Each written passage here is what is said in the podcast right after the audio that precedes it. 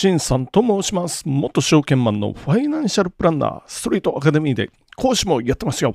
今日は、あついに6月3後の日、6月30日、金曜日。まあ、梅雨らしいお天気ですね。こちら関西は。皆さんのところはどんな感じでしょうかじゃあ早速やっていきましょう。聞くだけちょっと気になる今日の経済ニュース。まず一つ目はこちらから。今年の食品値上げ、前年超える。7月は3566品目。パンが一斉値上げ。7月中に年3万品目に到達へ。帝国データバンクから。2023年の値上げが前年の累計を超えた。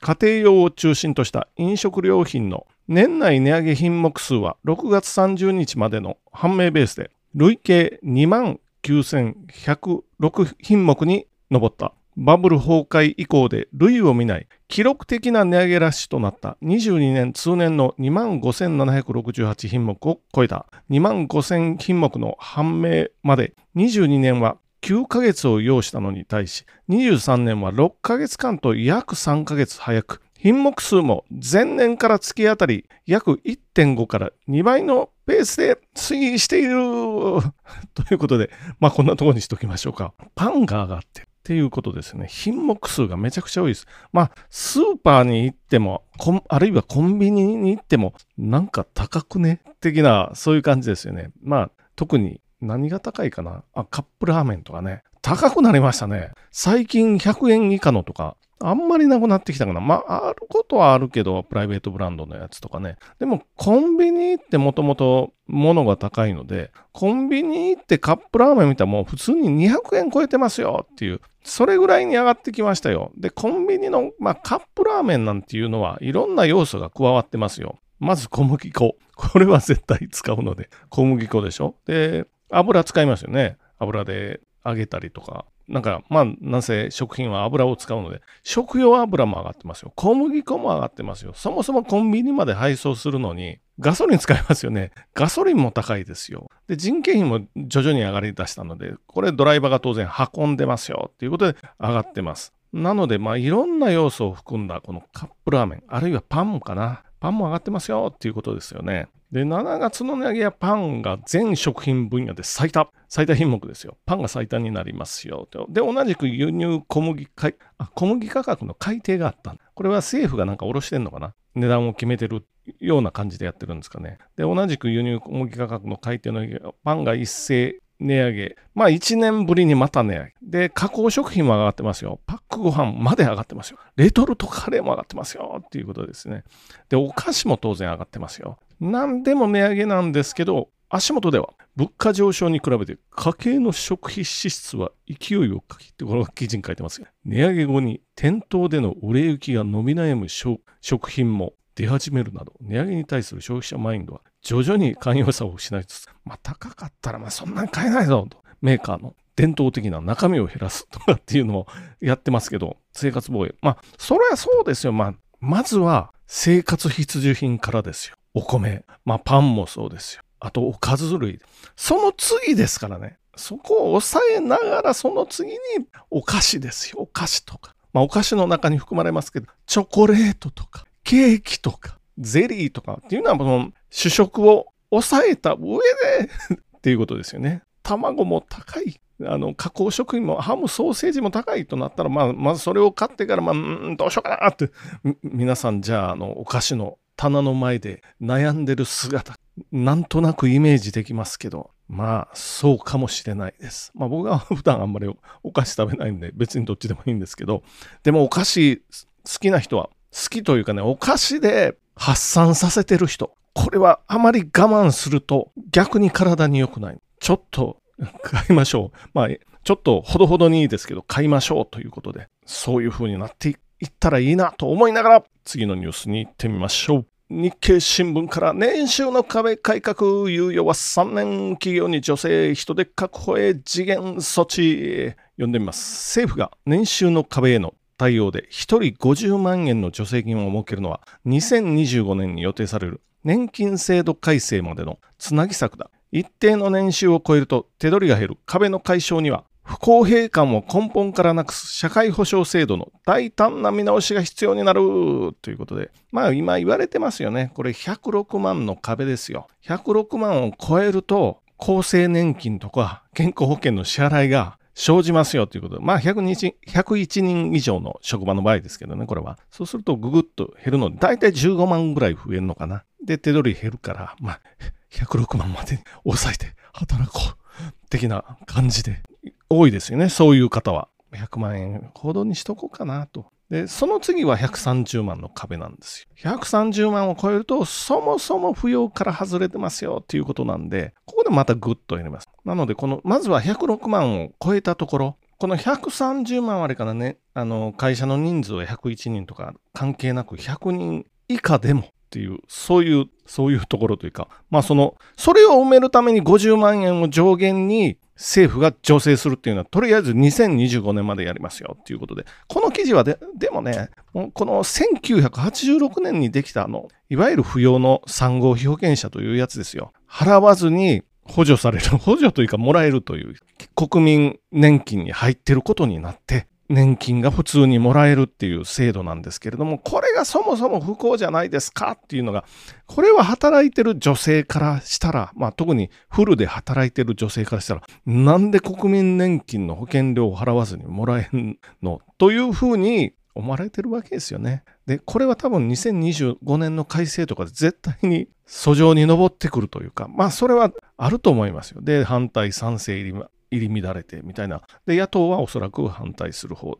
でもこのままだと、ね、年金の財源がどうかな持たないのと、そもそも不公平ですよっていうお話でもう、わーわーなりそうかなと思いながら、まあでもこの美貌策ですよね。とりあえずはこの106万超えたところとか、この壁を政府が補助によってなんとななんとか補うっていうね、美貌策っていうか、まあ取り繕いですよ。そういうのを、まあとりあえずはやるようかな。っていうことですね。まあ、この2年、3年かけてお話し合いしていって、で、どうなるかっていうことですけど、まあ、年金制度どっちみち今より良くなることはないと思いながらも、次のニュースに行ってみましょう。最後のニュースは日経新聞から、テクノ新世キロに立つ人類、ビッグブラザー姿表す日、理想郷を装う監視国家。これ中国絡みのニュースですよ。まあ、この中国と通信とかカメラとかそういうニュースです。ちょっとまとめていってみますよ。幹線道路沿いに果物やナッツを売る露店が並び、談笑する人々がロバが行き交う。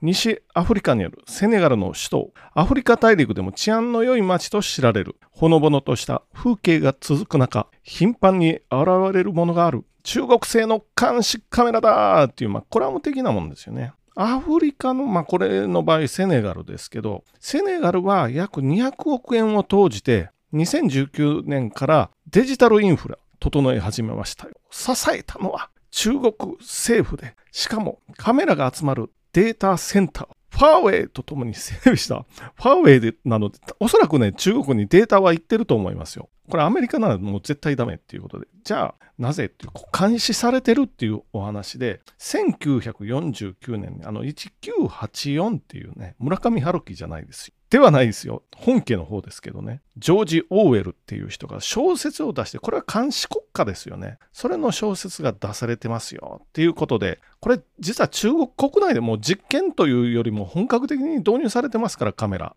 何かっていうと、まず、ウイグルとか見てますよね。カメラでもう3人以上集まったらアウトとかね。カメラだけじゃないので、音も補足されるっていうかね、なんか喋ってたもう聞こえるんですよ、音がね。もう完全な監視で、北京とか、まあ、1000万級の都市、中国の中にいくつもあるんで、そのカメラバー設置ですよね。カメラカメラって言って、じゃあ顔を隠してとかってどうなのってなったら、実は顔を隠そうがマスクをしようがですよ。耳の形は一人一人違いますから、耳の形でも判別できるんですよ、あれは。で、中国、このニュースはフォローしてないんですけど、歩き方でもわかるように、一人一人の歩いてるところを呼んできて、歩いてみろってやって、それ全部取って AI とかで分析して、これは、あ、これは大体こいつが歩いてるな、いうのがわかりますからね。これは今のわーわー騒いでるあの、マイナンバーカードどころの騒ぎじゃないですよ。それをやってますよ、中国は。で、国安法っていうね、国の体制をひっくり返そうとしてるとかって言って、勝手に判断すると逮捕ですよ。これ外国人でも逮捕される可能性ありますからね。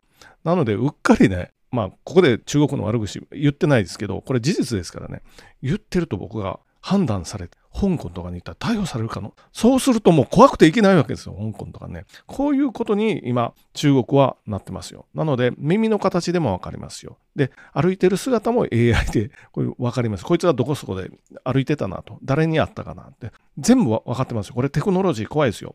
これが中国今なってて、その根幹を支えてるのはもう一つある 6G ですよ。主導権狙ってますよっていうのもまた日経で同じような記事で載ってます。ファーウェイなどが開発してますよっていうことで。ただし、これアメリカ、ヨーロッパ、中国製品排除ですよね。排除の方向でなってるので、まあ我々日本の方も排除。でも TikTok も欧米では排除の方向ですけど、日本はまだまだやってますよっていうことですね。このカメラでせっかく撮っても、何かに載せないと届かないわけですよ、データセンターに。まあ、有線ならそれでもいいんですけれども、いろんなところにつけようとすると、やっぱり無線の方が便利がいいぞっていう風になりますよね。で、中国のファーウェイは 6G で主導権を握りたいので、これは見本市ですけど、5.5ですよね。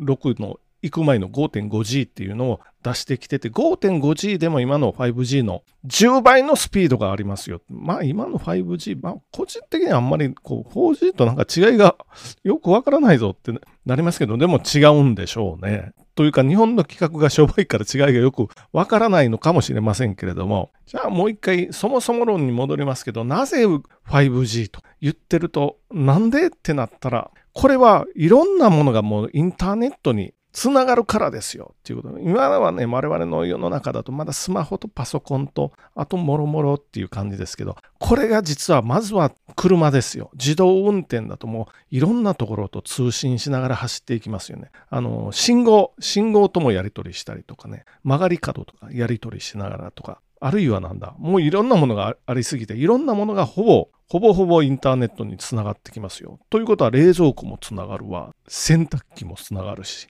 ルンバみたいなのも、アマゾンが確か買収しましたっけね。掃除機です自動の掃除機。これもつながるし、あまあいろいろ家の中で何個つながるのっていうぐらい つながるので、となるとやっぱり 6G、高速、低遅延、大容量ですよね。このために中国はやってる。アメリカもやってる。で、欧米は中国製のなんていうか、まあ、特にファーウェイとかは排除ですよね。遮断の方向に持っていってると。これはそうですよ。ファーウェイの技術使ったらもう抜かれ放題になりますからね。ハッキングし放題。もうどうなるかっていう。そういう、まあ、進んだ世の中ではあるんですけど、進むとやっぱりその光と影ですよね。便利なものには影に、まあ、ハッキングされたらこれはとんでもないことになるぞと。いうのはありますよ。まあでもマイナンバーカードも便利ですよ。めちゃくちゃあれも便利ですけど、一歩使い方を間違えると結構しんどいぞというのがあるので、まあ、セキュリティだけは万全にして、僕はマイナンバーカードは必要だと思ってるので、どんどん普及させていっていただいて、思いながらもまとめに行ってみましょう。まず一つ目は値上げですよ。いろんなもの値上げ。特にパンとか、まあ、小麦使ってるもの。もう去年以上のペースで、もうハイペースで値上げになってますよっていろんなものね。これは円安も原因があって、もう日銀が動かないので、どんどん円安の方向にもう145円乗せましたよっていう。去年はこの145円台に入った時に政府の介入がありましたよ。為替介入入りましたよっていうことですね。で、二つ目のニュース。年収の壁ですよ。これは年金とかのね、産後表権者の年収の壁。でも、ちょっと根本がもう古いので1986年の制度ですよ。この時は主婦が多かったんですよ。でも今純粋な主婦って結構少なくなってきてますよね。そろそろ制度をいじる時かもしれない。ということですよね。で、3つ目は 6G カメラ。カメラは監視カメラですよ。チャイナ。このような話題でした。ということで今日も終わっていってみましょう。じゃあ本日もご清聴どうもありがとうございました。